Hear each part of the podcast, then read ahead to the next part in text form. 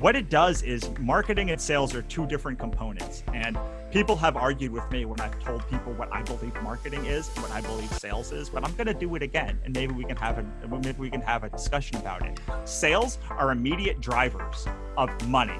If you are like like you are sending someone to a landing page to buy that moment. Marketing is about lowering the cost of the sale later.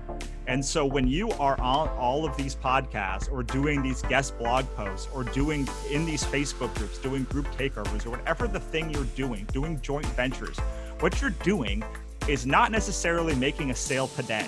What you're doing is driving people into your mailing list or just getting the exposure so that the 10th time they see you, they now, the next time they see you with a sales driver in front of, the, of them, they will buy. Heroes are an inspiring group of people. Every one of them, from the larger than life comic book heroes you see on the big silver screen to the everyday heroes that let us live the privileged lives we do. Every hero has a story to tell.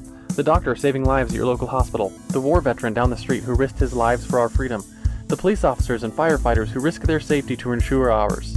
Every hero is special and every story worth telling, but there is one class of heroes that I think is often ignored the entrepreneur, the creator, the producer, the ones who look at the problems in this world and think to themselves, you know what? I can fix that. I can help people, and I can make a difference.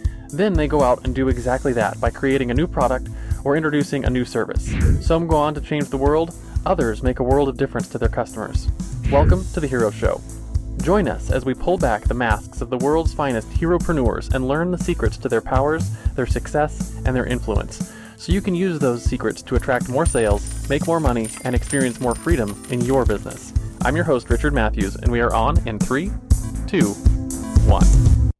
This has been a really fascinating discussion, but we spent all of our time just on the first question. So I do want to move on a little bit. I got a couple other questions I want to ask you just in re- relation to your story, right? So my next question for you is sort of your superpower in business, right? What you do or build or offer this world that really helps solve problems for people. And the way I've been framing this for my guests over the past couple of months has been like, if you look at all the skill sets that you've built, um, you know, over the course of your business career, what's the sort of the one skill that's the common thread that sort of empowers everything else that you do um, that sort of lets you you know show off your skills i guess Sure, it's building a community. Uh, a part of that, the main part of that, building hype for a product before it launches, and like build, but building the community that's strong and and and, and engaged and, and and ready to buy the products that we have, is uh, is definitely the superpower. It goes back to the Build a Rabid fan base course and why I've had success with Kickstarter, uh, why like why I have a pretty good name in the creative community as far as like being creator first and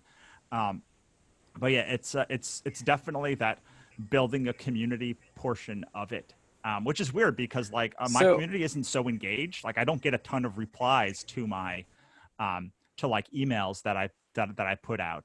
Um, but I do get that when I like put out a product or when I'm like when, when I'm about to launch a product and I'm putting out free stuff or when I'm when I'm when I'm doing blog posts, um, I just I feel it and then like it like it kind of coalesces for me right around like a product launch.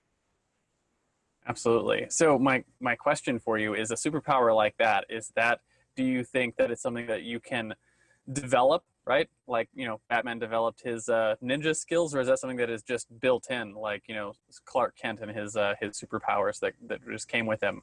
Oh no, I definitely think it's uh, it, it, it it's learnable because I was wholly unlikable for many many years of my life. Uh, I was very polarizing. Uh, people would either love me or really hate me. Uh, so uh, I had to learn how to sort of tamp down that and how to find those people. And I think that it's something that literally anybody can develop, and you have a part of it in you. That's a that's that's even the the the the, the easier part is like you have all of this the ability to like create resonance and and uh, and build a community that that that like really connects with you. It's all in there now. It just takes honing and carving out and there's a there's a book called the attractive character or a concept called the attractive character which really helped me know like what i have to what i have to be like in my uh in when when i present myself uh, so that the right people would resonate with me and then they take a chance with me in the complete creative or they take a chance on my books. You know i write like i talk uh, I, I write i talk like i teach uh, and so my goal then is to be the most not over the top, but kind of over the top example of myself we- when I do these because I we call to that having a distinct personality. Right. yeah, we call that having your distinct personality. So, like in, in your comic book, your comic book realm, right? You every superhero has their distinct personality, the way that they they act and present themselves to the world, and you accentuate the good parts, right? Accentuate or not not not even necessarily the good parts, the parts that you want to accentuate. So, like in the marketing world, um, just one of the examples that I know a lot of my audience will resonate with is a guy by the name of Dan Kennedy, right? So Dan Kennedy is sort of like the father and father of modern direct response marketing, and he's famous for his no bullshit right? That's his. Uh, all of his books were the no bullshit, you know, whatever, and that's what he did all this stuff. And he taught that way, and he comes across when he speaks and teaches as almost kind of gruff, right? Gruff, no bullshit. This is the way it is, you know, and that's that's his distinct personality. But if you meet him in person, like that's that you realize that he's he's pushing that, right? He's accentuating that part of his Mhm. personality because it's part of the brand. Right? Right. So it's it's figuring out what is your distinct personality and how do you you emphasize that when you communicate with your audience. Absolutely. Yeah. So the flip side then of your superpower is your fatal flaw, right? So just like Superman had his kryptonite or Batman was, you know, not actually a superhero, he was just rich and dedicated. What are um, what is something that you have struggled with in growing your business over the years um, that you've had to sort of fight against, right? And more importantly, how have you sort of overcome that for people in our audience who might struggle with the same thing you did? I'm gonna do it. Uh, uh, well, last year I was suicidal because I tied myself too much to my self worth of how my company did.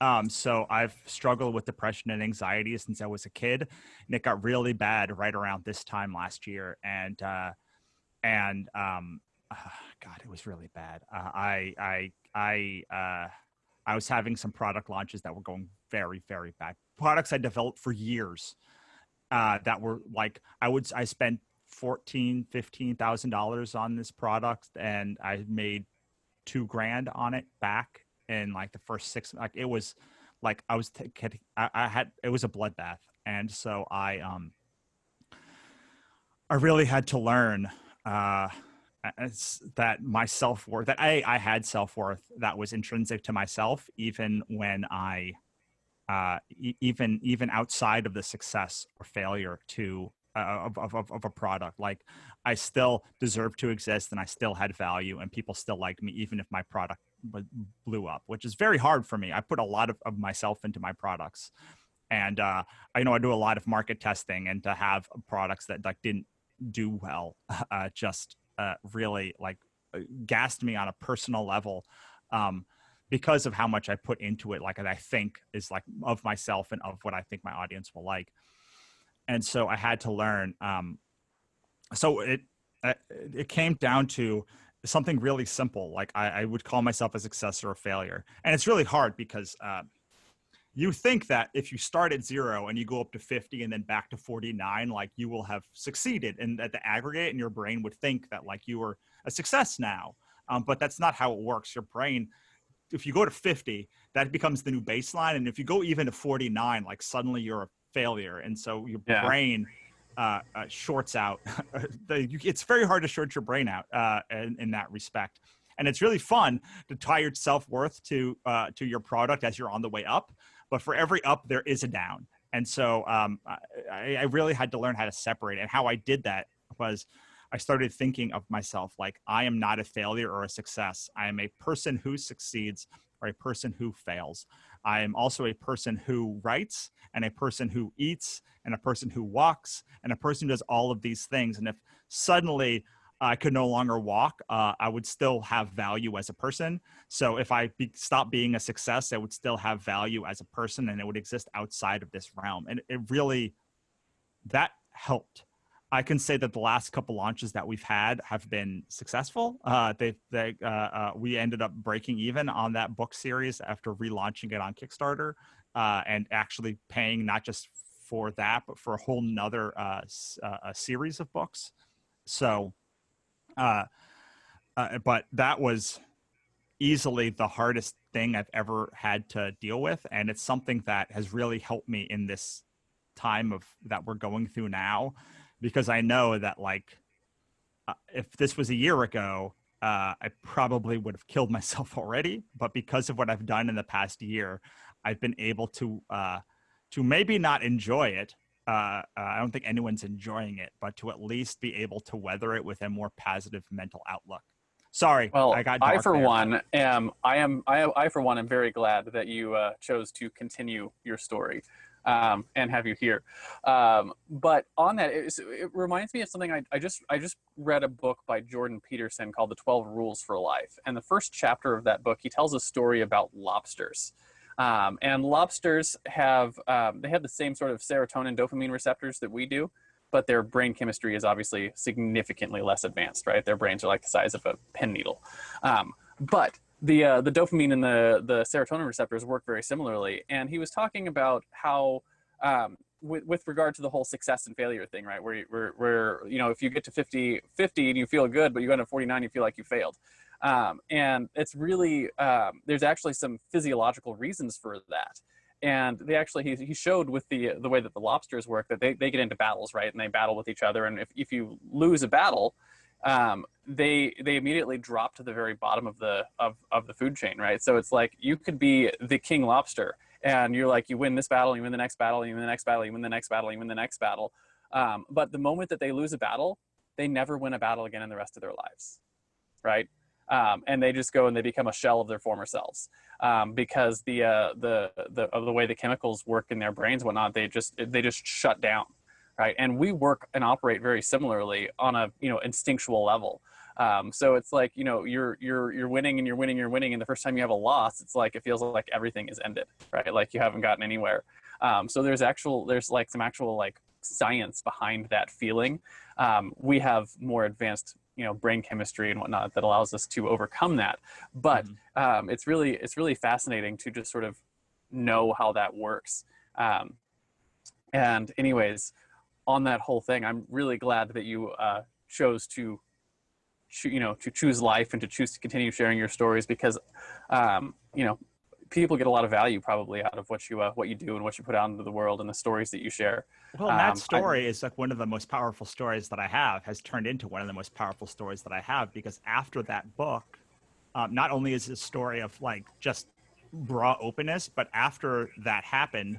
Um, I made a decision, uh, three decisions. First, I was going to bring back Ichabod Jones Monster Hunter and that ended up being our most successful launch of last year. It raised uh, 10 times more than the other like eight launches that I had that year. Um, so uh, it showed that there was success. Um, I then did uh, the the took the Godsverse Chronicles and I relaunched them on Kickstarter, and they made uh, they they made ten grand in like ten days, uh, which is quadruple or something what they made all the entire 2019 and then I uh, so relaunched cool. our second Cthulhu is hard to spell book, uh, and that made thirty-one thousand dollars, and that just finished uh, about a month and a half ago. So between after those, like that, make making two grand in six months, I went and I made twenty-six to fifty thousand dollars in the next three launches because I went back to our, our our our first principles. I went back to the products that like made us successful in the first place, and I really decided that um, uh, that uh, I, I, was going to to to to decide. I was going to have to figure out like if if if the books were broken, or if my audience suddenly hated everything that I did, or if it was a platform and like what the real process was. And it turns out that um, you know we turned it around pretty good. Like from the, the, the that first launch started in September, and so roughly about three months ago, three three months from from from now last year, I went from my lowest point to uh, one of my highest points of my career, being able to bring back one of my most beloved properties. That's a really cool story. So my my next question for you has to do with your common enemy, and I would like to frame this in the Creative Academy, right? That um, that you you have, um, the Complete Creative. Is that right? Yes. Um, and and this the common enemy is the thing that you are constantly sort of fighting against with your clients right? The, you know the thing that you're banging your head against the wall. If you had your magic wand and every client who came through your academy you could just tap them on the head and fix that like sort of mindset or problem that you're running into. Um, what what is that thing that you that that you you know your clients could get better cheaper faster higher degree of results if they could just change this one thing or change this on one understanding what would that sort of be for creatives who are trying to become successful? Well, I mean, I always try and tell them to go through my build your build a rabid fan base course but the thing that they they don't understand is that they have to keep finding new people forever because people will churn. You know even in the best business even in the best run business in the world there's a 10% churn i mean i know it's a little bit less than that but you can expect a 10% churn in any business that you start even if you're doing everything perfectly. And so mm-hmm. um, even if, if, if you have a thousand fans now you're only going to have 900 and then you're going to have 810 and then you're going to have like it's going to go down every year. So you have to fill up at least 12 to 15 percent of new rabid fans consistently um, so that means filling up uh, finding a bunch of people finding hundreds of thousands maybe of people that you talk to who are who are nobody and making them and turning them into like 100 or 200 new fans because they will churn uh, especially your your your casual fans. The rabid fans, the ones that really love your work, they probably aren't going to churn nearly as much as as uh, as as like ten percent. But overall, you're going to get a ten percent churn in your company, and so uh, people like to believe that they can do one marketing activity one time and then they will be and then that's it. In fact i've got a lot of people who and then ride on the coattails of their success forever. Yeah, and we talked about a lot of people who uh, I, I built mailing lists and social media accounts for people, and you would be amazed at the percentage of people who get that list from me at the end once we've done all of the work to build it, and they literally never use it. And I know they never use it because I join every mailing list just to see if they ever use it. And at least fifty percent, and probably more like seventy percent of people, literally never send an email through it. Um, yeah, and yeah and uh, then I never see them again. And then when I talk to them, they say it didn't work. I'm like, you didn't work because you literally never sent an email. I know you didn't send an email. And the ones who do, like, I'm on your list. I never got one. Yeah, uh, uh, the the uh, the the the advantage of doing any marketing activity, no matter what that marketing activity is over time, to find new people. It could be doing new podcast appearances. It could be uh, doing guest blog posts.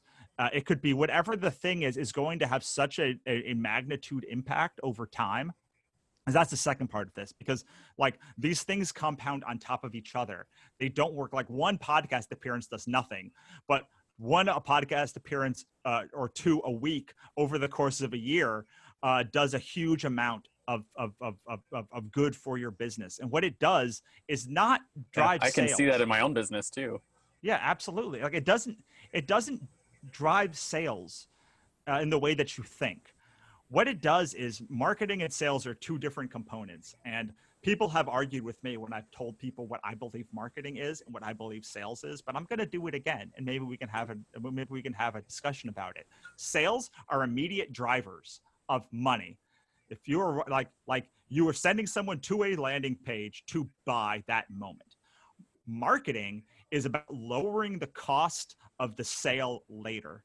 And so when you are on all of these podcasts or doing these guest blog posts or doing in these Facebook groups, doing group takeovers or whatever the thing you're doing, doing joint ventures, what you're doing is not necessarily making a sale today. What you're doing is driving people into your mailing list or just getting the exposure so that the 10th time they see you, they now, the next time they see you with a sales driver in front of, the, of them, they will buy instead of uh, uh, Russell Brunson talked about this a couple of years ago, where he made some uh, some video with Dan Harmon, uh, the Harmon brothers, not Dan Harmon, the Harmon brothers, the guys who did the Squatty Potty or the the the, the unicorn yeah, yeah. one, and they.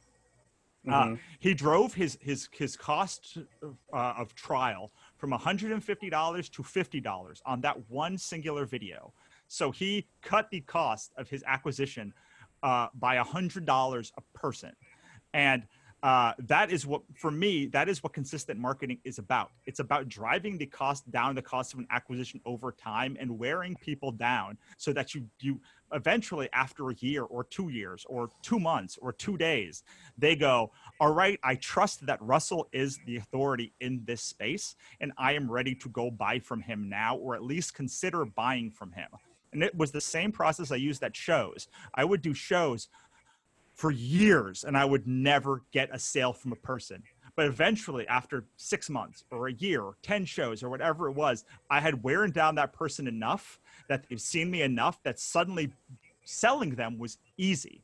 And then selling them the next time was very easy. So it took time to wear it down, and you have to be in front of people for a long time, a bunch of times in a bunch of different ways.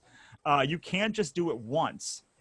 I see all of these ads that are sent to me because I track these, and like you, uh, you probably wouldn't be, but like people, I, I am amazed at how often people send me emails uh, or, or, or, or, or send me fa- uh, Facebook ads just long enough for me to consider them. And then they suddenly go away. So two weeks, three weeks, a month, two months, whatever it is. And then I never hear from them again. Whereas there are people like Frank Yeah. Kern who like, I will never buy a Frank Kern product just because like uh, I like uh, I just won't do it. I, not because of, I don't like him or anything. I just like I've never found a product that resonated with me, but I dang sure know who Frank Kern is, and I will never forget who Russell Brunson is because like they're constantly in front of me forever, and I know exactly the product that they sell, Mhm. and if ever I wanted to spend two hundred dollars a month on like on doing funnels, if that ever became a part of my business, they would be the first person that I went to, uh, and so that is the thing that I wish more people knew. That marketing is about consistently Yeah. reaching out to people over months, years, decades. Because McDonald's didn't get to be McDonald's overnight, and they don't stay McDonald's because they're not out there marketing. They have been even when they became successful, they just made marketing a part of their life and a part of their business because they knew they had to keep being out there so that they wouldn't be forgotten. And so many of my clients end up being forgotten or never found because they don't even do the work of doing it consistently. Yeah, yeah. So, a couple of thoughts on that. One, I completely agree with you. Um, we have a lot of campaigns that we actually tell our clients to run. Um, I got one of them I call the centrifuge funnel, which is entirely based on getting just showing up on someone's feed on a regular basis, um, and in all of the various places that you could be in their feeds, whatever whatever that feed is, whether it's billboards on the street or you know the Facebook news feed, whatever. You want to be there constantly. And I tell people all the time that you, the biggest thing that you're fighting in the the sales of people who would buy from you at some point, right? Of, of your potential customers, right? Because there there are people who are never going to buy from you for no matter what. They're not your customers. But in the group of people who are potentially your customers, the biggest thing that you're fighting against is the getting them at the right time, right? And it's like they they might know you, they might like you, they might trust you, um, but getting them to sit down and actually pull out their credit card and spend money with you, right, is is is like getting all the stars to line up, right? There has to not be an entertaining cat video and not some political scandal that they're watching, and you know, not a big COVID crisis that's shutting down the world, and you know, the kid has to not be screaming, and like all these things have to sort of line up to, into the right time for them to want to buy from you. So the way that that's going to happen is by you constantly being there. So when the right time happens, you're there, right? Because if you, um, you know, we, we tell people all the time, like in the direct response world of marketing, right? We'll use something like like Google Ads to run someone to a landing page, and you know, we're we'll talk um, the, the average really good landing page from a Google ad will convert eight to ten percent of people, right? So that means you send hundred people to that page that they went to the went to Google and said, "My tooth hurts, find me a dentist," and you're one of the dentists that shows up there, and you they click onto your landing page. Only eight people out of those hundred will actually call your your office. The other ninety-one people, right? They are still like their tooth still hurts, right? It, like that that's still a problem in their life right but maybe it doesn't hurt enough right now or maybe when they got to the landing page you know something happened or maybe they got there and they don't have enough money right now or maybe you know there's all these things that could happen so the question is what do you do with those other 91 people right who you know are potentially your audience and that's where you have to come in and start being creative with your marketing and doing things like retargeting and doing things like showing up at the events and showing up online and doing podcast appearances so everywhere that they go they're seeing you right and being like oh yeah my tooth hurts and that guy knows how to fix my toothache right? Um, you want to be top of mind. So when they get to the point where they're like, okay, I really have to take care of this tooth, I can't handle it anymore. They're gonna be like, oh, you know what? I need to call that guy because he fixes teeth. Um, and and that's how that's how marketing is done. Yeah, absolutely. I mean, it's it's so simple. And I'll give you an example of a friend of mine. So a friend of mine runs a company called Buno Bunyo Books. Actually, I don't know if it's Buno or Bunyo. Pretty sure it's Bunyo because it's an NEA. Um, and he's been releasing this book called Warm Blood for a couple of months. He's been talking about it and talking about it and talking about it and talking about it. How much he like, and I've just been keep seeing this image in my feed like every few days. And I'm like, man, that looks really good. looks really good. Looks really good. And yesterday he's like, hey, it just released yesterday. And I was like, all right. And he's like, and it's it's only 10 bucks. I was like, oh, all right, man. Like, and I went and I bought it like that time at that moment because like uh, the messaging was right and like it was out, it wasn't in pre-order and like it, uh, and like I'm gonna deliver it. It's gonna be delivered in a couple of days, and I'm like really excited to like get this book because I've seen it a bunch of times and I've gotten, I've grown, um, I've grown my affinity towards it over time, and but that only happened because he didn't stop targeting me and getting stuff to my feed. And so often, there's another one. I'm just gonna I'm just gonna go with another one because uh, I just thought of it. It's like people think that marketing is disgusting.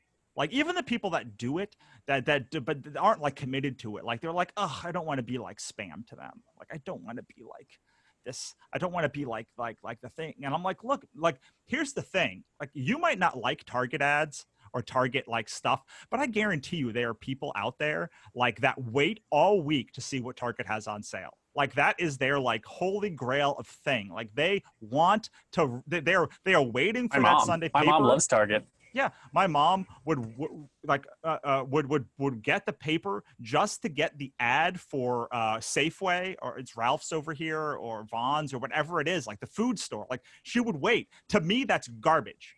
But to her, it was like the reason to get the paper because she would then see what the sales were on that for that week. Um, you know, uh, uh, it could be clothes, it could be books, whatever the thing is. It might be trash to you, but every single person I've ever met has some email that they're happy to get, that they're excited to get every week because it like is it might be a it may be like an inspirational thing, it might be like a Groupon ad thing, but whatever it is, they are excited to get it. And I wish people would start thinking about not that their stuff is spam, but how do they find the people who are going to treat their ad, their their email like a uh, like like the treasure that it that it is. Yeah, yeah, and that way, that's just understanding who your people are, right? And realizing so because because it's it's a mistake I think a lot of entrepreneurs make is they they try to think that their business is for everyone, right? And if someone doesn't like it, that the, your business isn't likable, right? Or your Yeah. product isn't likable, and that's not true, right? You you're doesn't matter what you do, somebody hates your business, right? There's Right. people who would not eat at McDonald's if you paid them handsomely to do so, right? But there's a lot of people that love McDonald's, right? And Well, that's and I'll give you another example of something that happened to me this week. Um, I I I ran a big promotion for like a big Star Wars giveaway. A lot of the stuff that I did in the past was like giveaways, tar- targeted giveaways for like to brands. And someone I did i've added them to my main email list. And some I I I I, I, I I'm about to release a new book uh, Kickstarter in a couple of weeks. And so I sent out like the the fantasy sampler of like all the books and like first couple of chapters of each book, and like they're quite good. Um, uh, uh, but someone emailed me back and said I only collect Star Wars stuff, and I went in and I unsubscribed them and I deleted their email and I said if you're in the, like like that's per that's great, you're in the wrong place. So like I went in and I unsubscribed you because like I don't want you to be getting these emails if all you're looking for is Star Wars stuff. This is nothing against you. Like you get to do I didn't say all of this, but like there's nothing against that person. It's just Hmm. if he wants Star Wars memorabilia, like I am not the right person to give it to him. And so I yeah. uh, would rather have him gone. Even if it could, maybe in three years, like I could wear him down and he would try one of my books. There is almost no chance he would ever become a real fan of my work because, like, he wants Star Wars stuff and he he works hard. Like, let him have his Star Wars stuff. Um, but I don't want him on my mailing list because the last thing that I want is to be spam to anyone because this work is hard. This work is, is so hard when you have an audience that loves you. It's hard enough to be out there every week, like basically bleeding to find new people and like and like showing that like and showing yourself and like these ads they're so bad. A lot of these ads for like micro targeting offers and like i just roll my eyes at all of them because they're all done like they look the same and they're all terrible. But at the same time i have to be like man but you're trying to be out here and like it must be so hard to know you have a product that's good and just be trying to figure out how to make it work and how to make it resonate and how to make it resonate with the right people and all of that stuff like must be it's really hard to do that and if i have to then go and say oh and people think my thing is spam i would freaking just walk away now because like uh, it's hard enough to communicate with people that when i think that they love my work if i had to now think that they didn't love my work because the truth is they do. I, I talk to artists all the time who are down on their work artists who i like and they're like and i tell them when they're like when they're insulting their work or saying it's not good it's like it's like that is really insulting to me man they're they always get taken back and i'm like they're like what are you talking about i'm insulting them. it's like no i think your work is good and if you're saying your work is bad then you are saying that my taste is bad and i know my taste is friggin' stellar so either you have two choices you can either uh, stop insulting me or you can insult me and i'm not going to buy from you again. So like are you is your is your intention to to insult your best fans? Um so yeah that that's that's that my is, ramble, that is like, brilliant. That's that's brilliant. If, if you take nothing else from this uh this thing that's uh this whole whole fascinating conversation take that right? Because so many people i talk to they don't like their own things um, and that's a great way to frame it in your head. Realize that, hey, you have people who love your work. Um, don't insult them by saying your work isn't good or worthwhile. I'll, I'll Uh, be honest though, some so- people really do need to work on their work, and like it's not good. And like those people, but those people tend to be like way too confident in their work and think it's amazing. Uh, so this is not if you're like still working on your stuff and like you're not sure that you're, but like once you have fans who actually buy your stuff and enjoy it, like it is absolutely insulting Yeah. to them to say. It's not insulting to them to say, I really want to get better. I want to make this even better for you and like way more intent and, and, and like and like but buy better gear or like try a better artist or have a different story or like I think this story you're gonna love. Also, all of that stuff is like absolutely valid to like grow, but you can't then be like, Mhm. oh, well, like this stunk. Yeah, yeah, it's part of that. That um, people talk about the imposter syndrome all the time, right? So you know, and, and I always tell people like, there's two parts to the imposter syndrome. You're either an imposter, in which case you have to improve, or you have imposter syndrome, which means your stuff is good and you just think it isn't. well, and there's a thing where like, look, there's a lot of artists who have a very niche style, and they can then reach out and try a more mainstream style. I particularly like a couple of my friends' styles. Um, but like I look at them and I'm like, this is never gonna catch on. Like it's just never gonna catch on. Like it's just it's like it's too it's it's beautiful, but it is too niche. And you will have to do too much. It's not that it can't catch on, it's you will have to do too much work to get it to catch on that I think you will give up before then, or you or you are going to like run out of money to continue on this runway. Um, so there is Yeah, that. yeah. There is some people It's who like are the bad. There underwater- is some people who need to like make a more mainstream thing. Um, but uh, for the most, the majority of people who are professionals just need to objectively understand that like they can't be bad if a bunch of people buy and enjoy their stuff. Uh, because uh, if they are, then they're insulting the people that buy those things. Absolutely. Speaking of heroic tools, I want to take a few minutes to tell you about a tool we built that powers the Hero Show and is now this show's primary sponsor. Hey there, fellow podcaster. Having a weekly audio and video show on all the major online networks that builds your brand, creates fame, and drives sales for your business doesn't have to be hard. I know it feels that way because you've tried managing your show internally and realize how resource intensive it can be. You felt the pain of pouring 8 to 10 hours of work into just getting one hour of content published and promoted all over the place. You see the drain on your resources, but you do it anyways because you know how powerful it is.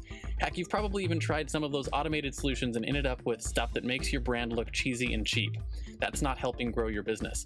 Don't give up though. The struggle ends now. Introducing Push Button Podcasts, a done for you service that will help you get your show out every single week without you lifting a finger after you've pushed that stop record button. We handle everything else uploading, editing, transcribing, writing, research, graphics, publication, and promotion, all done by real humans who know, understand, and care about your brand almost as much as you do. Empowered by our own proprietary technology, our team will let you get back to doing what you love while we handle the rest. Check us out at pushbuttonpodcast.com forward slash hero for 10% off the lifetime of your service with us and see the power of having an audio and video podcast growing and driving micro celebrity status and business in your niche without you having to lift more than a finger to push that stop record button. Again, that's pushbuttonpodcast.com forward slash hero. See you there. You're listening to The Hero Show, unlocking the power of influence and success. So this has been a really fascinating conversation. I do want to bring it home for our listeners a little bit. One more question for you. Top one or two principles or actions that you put in place every single day that you think contribute to your success and the influence that you have in your space. Maybe something you wish you had known when you started out um, all those years ago. All right, I'm not going to do the one that I normally do because I got that in the middle of the show about the self worth and the treatment. So I will say, every every day I try to do one action at least that will move me forward in some way. I believe very deeply in the one thing uh, and uh, and having one big overall overarching principle that has many many little pieces underneath it that you can work towards. And my goal is to do um, to do a podcast record or to write pages or to do a blog post or to find a strategic partnership or to uh, do something not read or like research but like something actionable that i can put forward in that day. I can't say whether five people or five million people will listen to this interview but i can say that like i did this interview and I don't know if one person or a billion people will read a blog post or a book that I read, but I can do those those those those pieces with intention. And it is the with intention that I think so many people don't follow up on. They just scattershot. I'm very intentional why I can't do this show. A, it's about comics and uh, B, uh, it's about business. And like, if there are two things that I am uh, known for, it is comics and business. So like, it's very intentional of what of me being on this show because I think there's going to be a lot of people who, uh, including the host, hopefully, who resonates with the message that I have. Um, it's not just yeah. like I'm not going on, on on I'm not going on mommy blogs because like the propensity for that for someone that like is listening to a show about about uh, about parenting to like want to do business is low or want to talk about comics is low unless there was one that was about like the, the that thing. So i'm trying to intentionally move my business forward uh, with little actions that can then compound over time. You know, um, for podcasts, it takes roughly eight to 12 weeks from record for you to actually be on the air generally. Like that's usually the backlog of like a podcast. So you have to kind of and then it takes kind of a month to schedule that podcast. So like you could start doing something today and it won't pay off for 4 months but you have to do it with the intention of that it's going to pay off and then it's going to keep compounding because once those shows then start coming out in earnest and you can you then have a pipeline of like the next shows and the next shows and the next shows that are coming out. Yeah yeah. And i worked in sales so i know that the thing that you do today is predictive of what happens eight weeks from now. I used to be a sales manager and I would train this into my people as often as possible. The, pro- the reason why you're having these big fluctuations is because when you're at a high, you take your foot off the gas. When you're at a low, you work triple or quadruple. And so you have these like feast or famine months. If you just did not take your foot off the gas, you could go 40 instead of 80 and you could be doing 40 for every month and you would get further than doing 40 and then 20 and then 0 and then 80 and then so uh you know you would have you would be able to do tortoise more- in the hare right Exactly. And you can then go, if you're doing 40, you can then go 45 or 50, or you can sort of inch up over time. But, you know, it's very hard to go from zero to 80 and then from 80 to something higher. So I just know that if I can do yeah. some I have two businesses. And if I can do something for both of them in a day, that's great. But if I can do something for one of them in a day, then um, then that's awesome too. And it could be before we got on this this call, I told you that I did a bunch of ads for um, I set a bunch of ads for one of my book series. Um, yesterday, I was uh, it was a writing day, so I did a blog post for the Complete Creative, and I did um, and I did uh, uh, uh five thousand words of writing. Today, I did a little bit of work for the Wannabe Press, and I'm going to be on records basically from now until six o'clock uh, of different types talking about uh, the complete creative. So my goal is to do one thing, at least one thing every day that can compound over time. Uh, the second thing that I try to do uh, every day is learn something.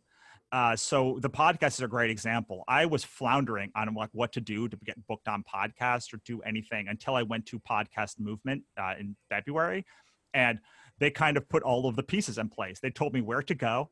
Told me the Facebook groups to join, told me the websites to try, and I tried one, and then I found another one, and now I was t- found two, and then I found like two Facebook groups, and then I found four, and I like kind of built out, and then and now every morning I kind of have a process where like I check three or four podcast sites to see what's new, uh, the new on the platform. I check my messages. I I then go to a couple of Facebook groups, and I just do it like sort of it's an ingrained part of my day once I have a habit, um, but. I try and learn a thing read a thing and then implement something new uh, you know once a week overall. And if i can just keep adding again on aggregate one thing a week two things a week little by little by little suddenly like people uh, people say like how can you be so productive? I'm like i don't feel productive. I just feel like now but now when i look back even a couple of months ago i couldn't have had six podcasts booked in one day before. I couldn't have done any of that stuff because I wasn't in a position to understand the mechanics of it. But little by little, over the last few months, I've been able to build up, uh, you know, knowledge about how all of this works. And I've been able to figure out how to pitch somebody better. I've been able to, because I've been on so many podcasts, that zero, that one to 10 to 100 to a 1,000 was literally all built from like doing a bunch of podcast interviews and figuring, and like the process sort of started making sense because when you're a guest it's different than being a host. You've got to like have the process. You've got to have the systems. You've got to have the value. And so those two things end up then compounding on top of each other. So you're you're doing this the, the, yeah. you're doing you're, you're like trying to do one thing a day uh, or a couple of things a day hopefully but one thing a day and then you're trying to learn something and implement something new and suddenly like they're compounding on top of each other and all of them are moving in one direction and that is the most important part because so often when I talk to businesses, they are doing everything scattershot and like they're they have six different plans and like they're all going in different directions and like they have no idea like what each thing is driving to the same. So they're not able to compound those things and make five or one thing work for five or six different things. So uh, the most important thing you can do is that one thing and learn that thing, but then uh, focus it to one point. Or in my case, since I have a publishing company and a creative academy, two points. Um, but they all kind of work together because when I find someone for the complete creative, they often tend to read my books. And if a cr- creator reads my novels, and then uh, uh, will almost always come over to the complete creative. Yeah, absolutely and that's a really important point too is learning how to just stack wins right? And i um it's one of the things that like i learned a long time ago um and now i remember in my business being at a place where i thought it was like in order to succeed i needed to put in 18 hour days right? Um and you know that's not that's hard to do right? So i was like i can work 12 hours a day and i would do 12 hours a day all the time and i was like i hadn't earned freedom right? I hadn't earned freedom so i just like i would work and I would eat and I would sleep and that was it. Um, and realized that uh, it's actually holding me back. uh, because you know you're doing all the scattershot stuff and you're just trying everything you're doing all the things and i've realized that once you sort of ha- put uh, i tell people uh, creativity thrives with restrictions hmm. right and so if you give yourself like hey you need uh, you know, I'm only going to work four hours a day, or I'm only going to work six hours a day, or I'm only going to work four days a week, or I'm only going to do these kind of things. And you have to be prioritized. What's the thing that I can fit into that time? Like the stuff that's really good. Um, and then you start working on stuff that's better. Now, now, nowadays, my work week is I work four hours a day, four days a week. Right. And my businesses are four times bigger than they were three years ago. Um, and um, because, because you're working on important things um, and uh, and you stack those things up over time, and they uh, they really really grow for you. And you know the podcast thing is is fascinating, right? Because we just, I just started my podcast. I call it podcast tour, right? Where we started going on on podcasts every week. Um, earlier, when was when did we start? It would have been like November of this last year, and we bumped it up to uh, um, I was doing like one a month for like all like half of last year, and then we bumped it up to one a week this this year. Um, and uh, it's it's amazing what that does over the course of time right now Absolutely. like people all over the place know who i am and what i'm doing and what i stand for um, and it's helping our businesses grow and like i'm getting to a point now where it's like those are some of the most important things i do in my business is like i got my podcast that i got this week and i got the guest interviews that i got on my show and like if i do nothing else in my business my business will grow because of those things Awesome. Um, so there's an article that I put on my website yeah. a couple of weeks ago. Uh, well, it's it was today now, but by this time it's called "You Can't Plug the Holes in Your Business with Tape and Gum Forever," and it. Uh, sorry, with gum and tape forever. And it literally goes through the process of how you can figure out the things that are the most impactful for your business and the most fun for your business, like your, your zones of genius, and which things you can cut, which things you should outsource. It is uh, it is kind of my guide to making sure that you're going in the right direction. But you're go- you really do um, in my book, uh, how to become a successful author. I talk about the one thing, and it's like if you have this thing up here that is guiding you, then you know that everything has to go into one direction, and the things that don't help you go in that direction, they get cut. And the things that don't go in that direction profitably, they get cut and the things that go into that, the business and don't see return and, and, and take a lot of time uh, but don't see a lot of they get cut. And and suddenly you're you're moving everything in one very very very uh, uh, easy direction. And it's very easy to say when someone comes to you with an offer does this move my company forward in the way i want it to move? And if you if the answer is no you say thank you and no and if it does, then you have to decide if you're under leveraged, which it sounds like you are. So you can take that time. Uh, I try and be under leveraged too, so that when opportunity comes up, I can very re- I can very easily say yes. I will spend the next month doing this thing, and it might take an extra two hours a day, but I have that time. And then um, and then uh, if something is not moving that forward, or I don't think there'll be a big return, or it will take me too much time, I say absolutely not. But it's because I have that guiding light of what is the goal that uh, allows me to focus everything so easily. Yeah, absolutely.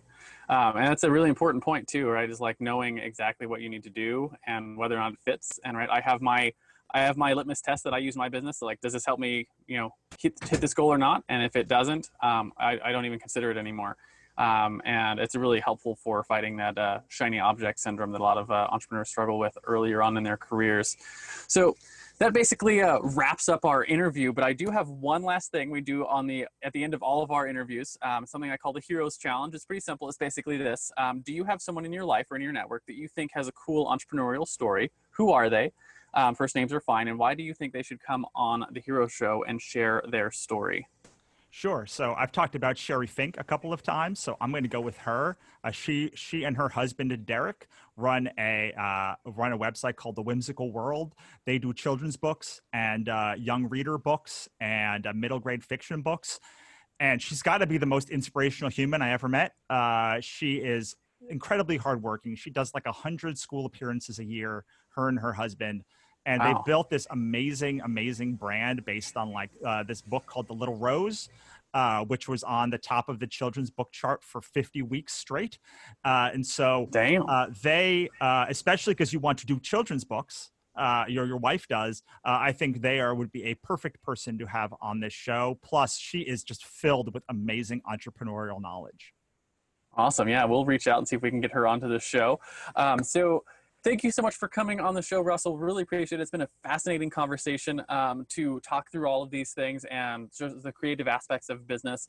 Um, last thing, where can people find you, and who are the right types of people to reach out? All right, so I'm going to. I have two because I'm a writer and a creator, uh, creative trainer. Uh, so if you are a creative human or you just want to learn how to do your business better, then uh, thecompletecreative.com has a podcast, epic blog posts like the five ways to build your audience without breaking the bank, uh, free courses. Uh, you can get to my audience building course if you'd like to learn more about that 110, 100, 1000 strategy we're talking about at thecompletecreative.com forward slash audience. So who should come and and and and and, over there. If you've been struggling with your business and you don't know how to break to the next level if you're great at making content already uh, but you're just not building an audience you're not making money you're not able to scale you feel like you're you're you're uh, you're banging your head against the wall uh, those are the people that i can help really well if you have even a little bit of an audience, if you've even got an inkling of a product that sold a couple of books, uh, that sold a couple of, of times, this is the kind of thing for you, especially if you're making products. It's not that I can't help services, uh, but I really, really, really can help people that are trying to build a product based business that can scale and that they can use to do a whole bunch of other stuff, whether that's do movies and TV or speaking engagements or anything else. Um, my most popular product is called uh, uh, Build a Rabid Fan Base, which is not even available on my site right now. Um, uh, uh, but it shows you basically how to go from zero to a bevy of rabid fans. Okay, so uh, that is the thing that I do. The thing that I am most identified with is as a writer. It is the closest thing to my personal heart. Uh, I'm a USA Today best-selling author, so I'm pretty good at it, especially with when it involves magic, mythology, and monsters. If you love comics, I recommend you checking out Ichabod Jones Monster Hunter. It's about a psychopath that escapes from mental asylum and becomes a monster hunter, but doesn't know if he's killing monsters, humans, or it's all in his head the whole time. It's very much like Johnny the Homicidal Maniac or The Maxx or uh, or Legion, but with like uh, it's quite funny, uh, very violent, and uh, it does have that mind screwery effect if you like uh, anthologies, then My Cthulhu is Hard to Spell anthology is a great uh, anthology about Lovecraft. Lovecraft believed that if you looked upon the eyes of the the the the the, the uh, monsters in his in his universe you would go insane uh, and maybe maybe that's why everything's so crazy now because i came out with this book a few years ago and uh, it's just exploded on the chart uh, because it is uh, all about the gods and monsters themselves. You don't see that a lot and so uh, I, uh, I really wanted to make something that was sort of about the gods and monsters. And finally if you're a novel person um, this is where I've done the most work in the past couple of years on a product called, uh, or a book series called The Godsverse Chronicles. Uh, it is all gods are real. They're just kind of dicks. It's full of mythology, monsters, and magic. The first book, and Demons Followed Behind Her, is absolutely free right now on all platforms, and you can get it anywhere that books are sold and try it out. So uh, those are my two uh, go pick up And Demons Follow Behind Her or one of my other books at russellnohelty.com forward slash books with an S. Book will take you to somewhere else or just russellnohelty.com.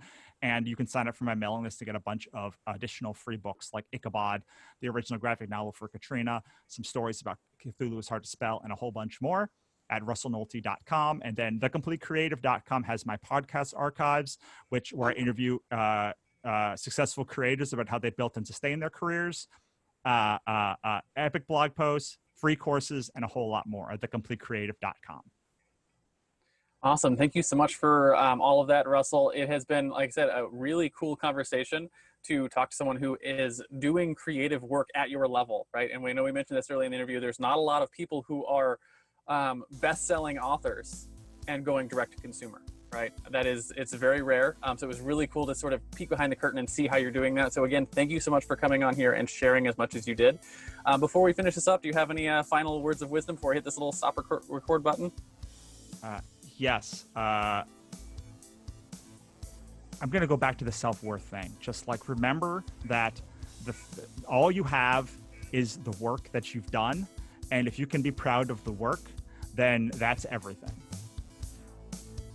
I completely agree. Thank you very much, Russell.